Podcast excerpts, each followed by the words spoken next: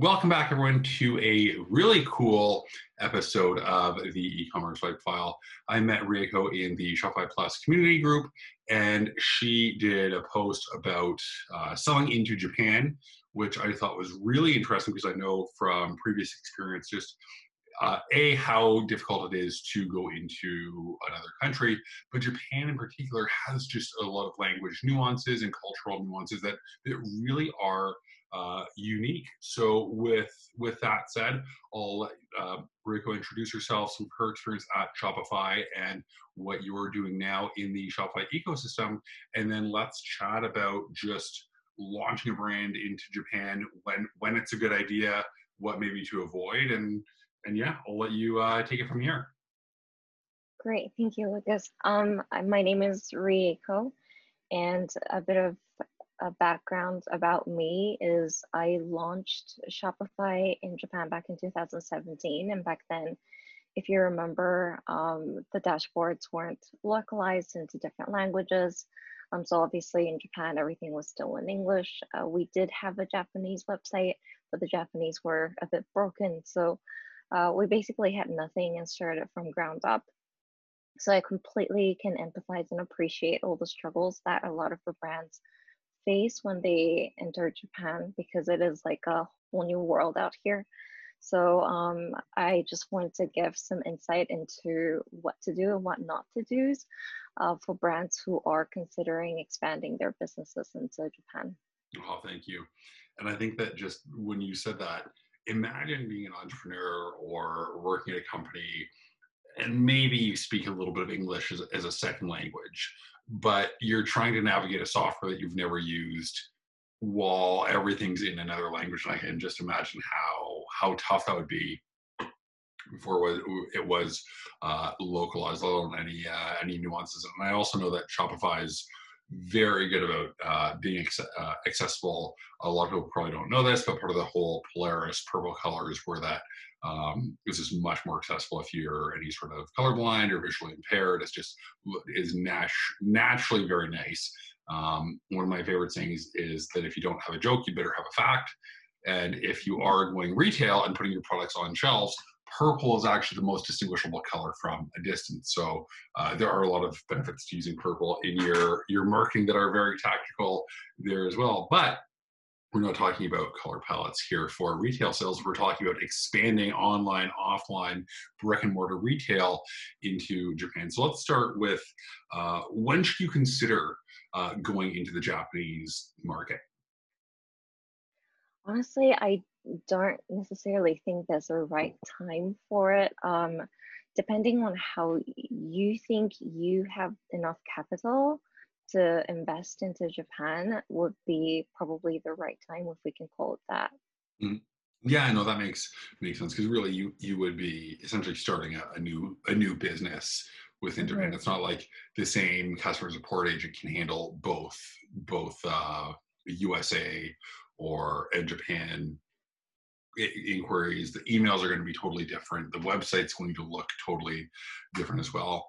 Um, so I think that, that makes a lot of sense. But what about from um, just the e-commerce landscape in Japan as well compared to North America? And it's, even this question is drastically different than it would have been six months ago, because mm-hmm. e-commerce doubled in the last six months. But just relative to the U S, Uh, let's just say twenty percent um, e-commerce adoption rate in the U S. We're all pretty familiar with it.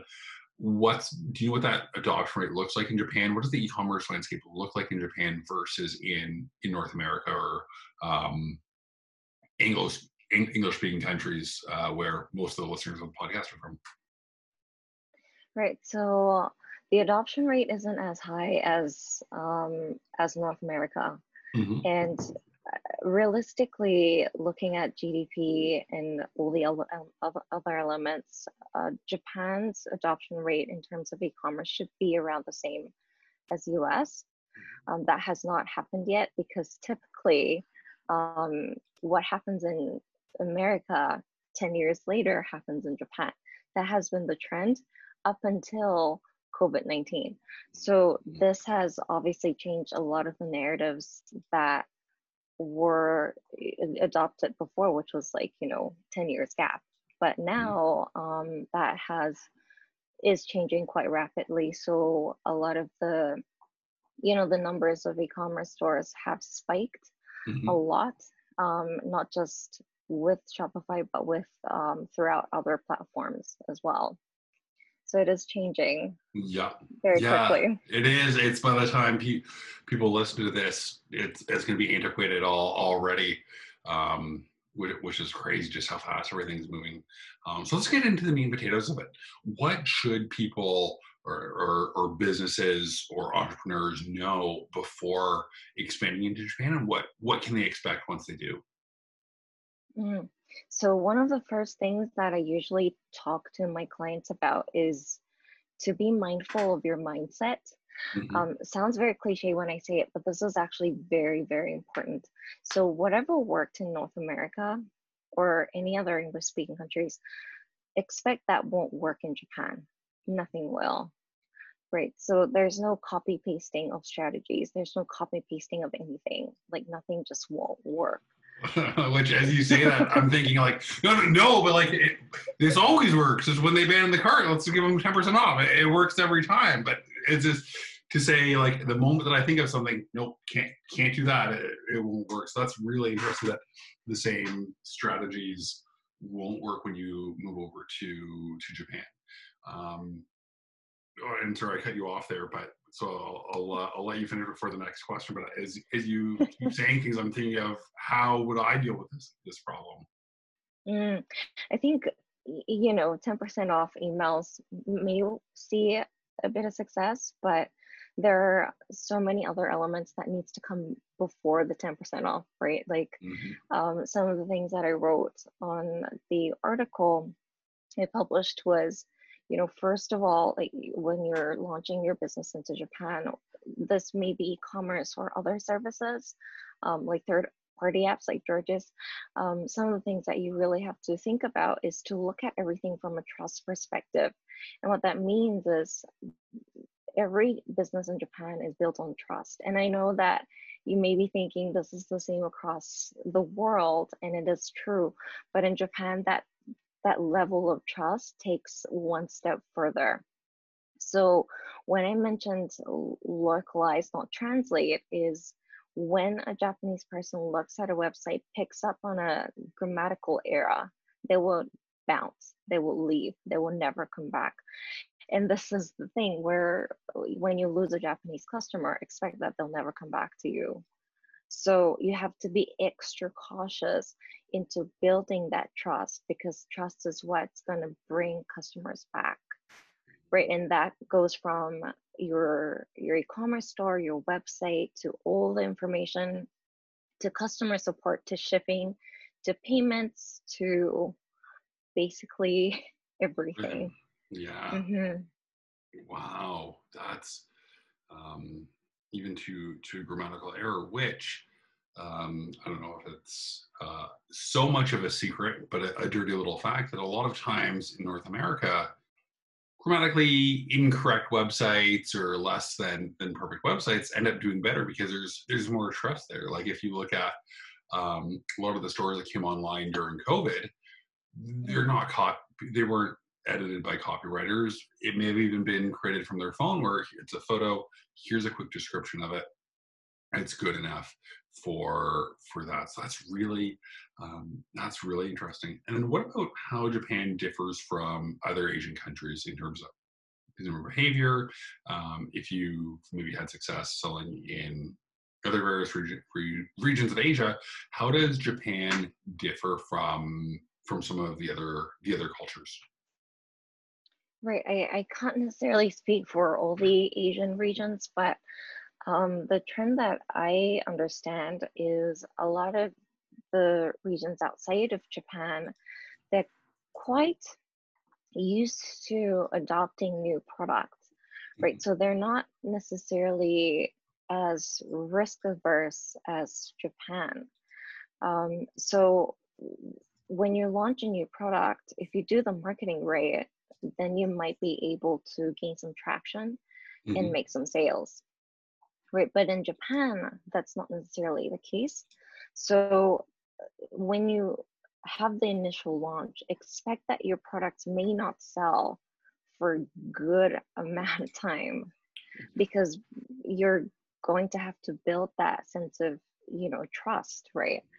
And then later on, once once a customer pro uh, purchases your product, then you would see a very stable retention rate. That's so Japan is great for retention, right? When a customer thinks that your brand is trustworthy, they would stick with you, like right or die. Like they wow. would stick with you.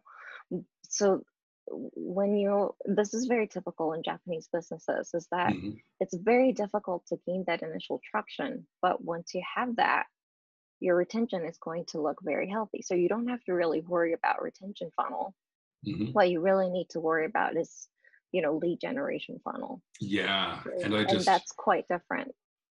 And I really see what you mean of what work didn't, won't work, where it's, hey, uh, buy now, we've got, like you just, you can't run those ads to cold traffic. It's just really nurturing to build that trust without a sale through um, any number of ways. So that's really interesting that it's, and it's funny because I was thinking about this earlier today um, in a lesser version, where if you buy a product once from a website, you're probably not going to spend everything there. Like, let's just say IKEA. Your first purchase from IKEA might be a nightstand or something else. You're probably not going to buy a whole kitchen or bathroom from them. But once you have that good first opportunity and you have a little bit of skin in the game as a customer, you spend a little, a little bit of money, you'll be more likely to make that big purchase. But if that little twelve dollar side table from IKEA isn't isn't very isn't good quality, it's going to really make you think about the quality of your kitchen cabinets or whatever it happens to be, but just at a much more um, exemplified level to get that that first sale, where it feels like, um, if I if I heard correctly, where customers just don't have that trust right away to to risk a bad first experience. Whereas here, we're um, in North America, we might be a little bit more liberal or open to mm-hmm. to spending a number of of, of dollars or, or currency on on something, and then if it doesn't work, it's fine. I have no brand loyalty. I'll go somewhere else because the same product was was on sale. Mm-hmm. So that brings up um, so two questions. The first question is, what? How can brands build that trust? It would be very easy for me to cop out and say through offering exceptional customer support, but it sounds like once you you have that for sale, that that doesn't necessarily um, it doesn't have as big as an impact as, as it would here. So how can brands get build up that that trust for to get that first sale? So building trust, really, um, there's no cookie cutter sort of strategy, but some of the things that will help is to have a properly localized store. That's first thing that you'll have to do. Yeah. And it's not just about, you know, translating English into Japanese, right? There are a lot of cultural nuances mm-hmm. um, that you really do have to consider. And there are different, like three different platforms in Japan. And so you have to like decipher which one you're going to use so for your website. Platforms? Polite forms. Okay. Mm-hmm. So you do have to have that language uh, properly sort of written down on your website, right? And then um, another thing is customer support. Now mm-hmm. in Japan, there's a really famous saying called um, customer is king. Mm-hmm. Uh, what that means is, you know, you really have to do everything above and beyond for your customer satisfaction. And so that's why a lot of, you know, the visitors come to Japan and they say, oh, customer service is amazing. Um, but that's like the level of amazing is yeah. a norm for us here. So when you put that into e-commerce, you do have to have a, I, I say this uh, with a lot of respect for people who do speak Japanese, because mm-hmm. I think that's like fantastic.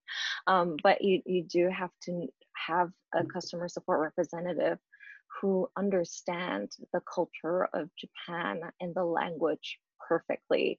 Mm-hmm. Um, because when a customer reaches out to you and somebody who may not be a Japanese native responds back, the likelihood of bounce rate going up would increase. Yeah. Right. So that's another thing. Um, oh, wow. And logistics and shipping um, is also very important in Japan. A lot of the customers can actually choose when they want their products to be delivered, when and what time.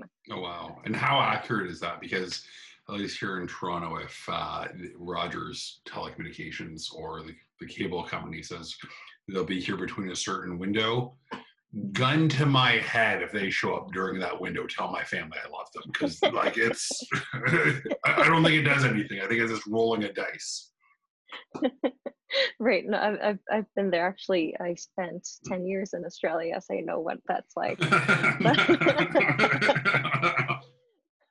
But um, no, in Japan, it's actually very accurate. They will come in that window of time, um, and you know that's the the level of expectations that everybody has here, right? And if they're not home. Say if you say, um, I want this parcel delivered tomorrow at two, and if you're not home then, you can um, log on to um, any shipping services that you're using, mm-hmm. and then ask them to redeliver the package again. Wow. Sometimes even on the same day at night, and they will be there with wow. the parcel. Mm-hmm. Wow. So, It's it's a very sophisticated service that, you know, logistics and shipping do offer here. Mm-hmm. And so it's it's something that, you know, when you're launching your business here, whether if you're going to have a warehouse based outside of Japan or within Japan, you do have to keep um, the shipping expectations in mind, or otherwise it will end up in a bad review. Mm-hmm. And then, you know, and then it'll be downhill from there. So yeah, and it, it's so funny that um, because one of our ethos at Gorgias is is to help turn customer support into a profit generator and not just be uh, something that's traditionally looked at as as a cost center. And um, I, I'm making up the number, uh, and it, it's so hard to measure. But there was a thing that said a negative review has a one to five thousand dollar negative impact on your business. It was more so for um, local businesses, but but the stat still remains true. A bunch of negative reviews is not going to help you increase your sales. And one of the easiest ways to, to prevent that is just by managing the expectations. If your package is going to be delayed, being proactive and saying, hey, we're really sorry. Uh, there was a big truck fire on the highway. We're not going to be able to make it. Would you like to choose another time? Rather than surprising a customer with disappointment. So I think that that's...